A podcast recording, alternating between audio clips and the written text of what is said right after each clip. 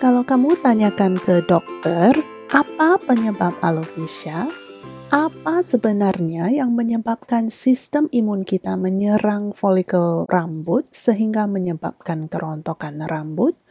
Yang mana itu merupakan mekanisme autoimun, kemungkinan besar doktermu akan bilang bahwa secara medis kita belum benar-benar mengerti kenapa atau bagaimana ini terjadi. Atau bahkan dokter mungkin hanya akan bilang kalau itu disebabkan karena genetik. Tapi dalam pengalaman saya sendiri dan mendengarkan pengalaman banyak orang lain, dokter biasanya tidak punya penjelasan tentang mengapa autoimun bisa terjadi. Alopecia areata adalah salah satu kondisi autoimun karena secara medis cenderung tidak terlalu fokus pada penyebabnya atau mekanisme terjadinya, maka treatment yang ada biasanya berupa steroid atau immunosuppressant hanya mengkontrol gejala dan tidak benar-benar menyembuhkan. Steroid dan immunosuppressant bekerja dengan cara menghambat produksi zat yang menimbulkan peradangan dalam tubuh. Dan sebagai immunosuppressant, obat-obat ini menurunkan aktivitas dan kerja dari sistem imun kita. Mungkin dari segala gejala bisa terlihat lebih baik karena peradangan itu ditekan tapi obat ini tidak menyembuhkan penyebab atau akar masalah dari adanya peradangan berlebih dalam tubuh. Analoginya begini, misalnya lantai di rumahmu ada genangan air dan kamu cuma sibuk mengelap dan mengeringkan genangan air itu, tapi ternyata genangan air itu ada karena disebabkan atap yang bocor. Kalau kamu nggak tahu penyebab genangan air itu dan tidak memperbaiki atap yang bocor itu, maka asal ada hujan, kamu cuma akan selalu sibuk mengeringkan genangan air di lantai itu. Autoimun itu bisa bermanifestasi dalam berbagai macam wujud gejala. Diperkirakan ada lebih dari 100 jenis gejala atau kondisi yang mekanismenya adalah autoimun dan dunia medis masih sedang belajar tentang ini.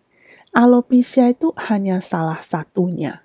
Jadi, apa sebenarnya penyebab autoimunitas?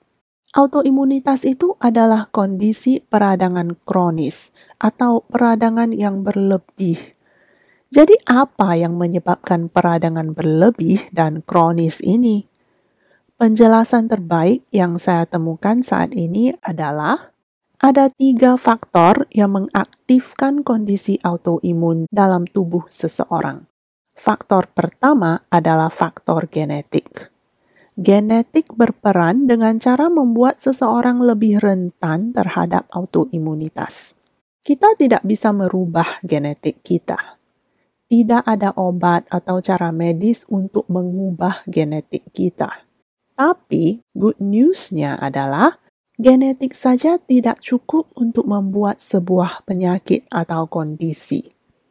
Karena faktor genetik ini masih harus diaktifkan oleh dua faktor lainnya sebelum bisa menjadi sebuah kondisi autoimun yang ada gejalanya. Dua faktor ini adalah pemicu dari eksternal tubuh kita dan kondisi leaky gut. Pemicu dari eksternal tubuh itu bisa berupa apa saja yang kita konsumsi, apa yang kita makan, minum, termasuk obat-obatan. Produk yang kita gunakan, termasuk produk yang digunakan di sekeliling kita, juga infeksi, dan lain sebagainya. Kondisi leaky gut adalah di mana dinding usus kamu terkompromikan. Dinding usus kita itu hanya setebal satu sel dan kalau dinding usus ini bekerja dengan baik, seharusnya rapat dan hanya terbuka untuk bisa dilewati oleh nutrisi dan zat-zat yang kita perlukan dan tertutup rapat supaya zat-zat racun atau mikroorganisme penyebab penyakit tidak bisa masuk. Tapi kalau dinding ini mengalami kebocoran atau leak, ataupun kalau mekanisme buka tutup itu tidak bekerja dengan baik, Itulah yang disebut kondisi atau sindrom leaky gut. Kondisi leaky gut ini sangat umum dan di hampir semua kondisi autoimunitas ada terdapat kondisi leaky ini. Selama kondisi ini tidak diperbaiki, gejala autoimun akan berkelanjutan. Leaky gut bisa dipengaruhi berbagai faktor, tapi yang paling utama adalah makanan dan obat-obatan. Sel-sel dalam tubuh kita bisa beregenerasi atau diperbaharui. Kalau dinding usus ini mengalami kerusakan atau kebocoran, kita masih bisa berupaya dengan mensupport tubuh kita agar sel-sel ini bisa tetap beregenerasi. Jadi itulah tiga faktor penting yang memicu kondisi autoimun. Faktor genetik, pemicu dari eksternal tubuh, dan kondisi leaky gut. Tiga faktor ini harus ada pada waktu yang bersamaan untuk memicu sebuah kondisi atau gejala autoimun.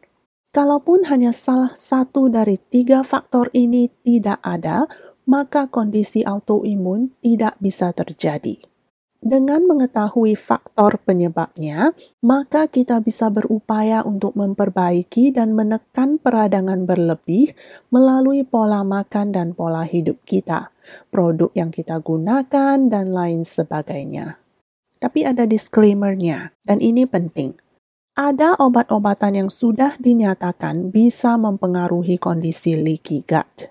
Tetapi di sini saya tidak membuat rekomendasi apa pun mengenai penggunaan obat medis, apakah itu mengurangi, merubah, atau menghentikan penggunaan obat. Segala sesuatu yang berhubungan dengan obat harus dikonsultasikan dengan doktermu masing-masing, karena tiap orang mempunyai kondisi kesehatan yang berbeda-beda.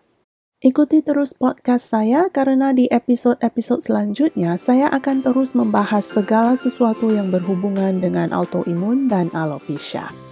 Kalau kamu punya topik atau pertanyaan untuk episode berikutnya, tinggalkan komen di Instagram saya at winningalopecia.id. Thank you for tuning in and see you in the next one.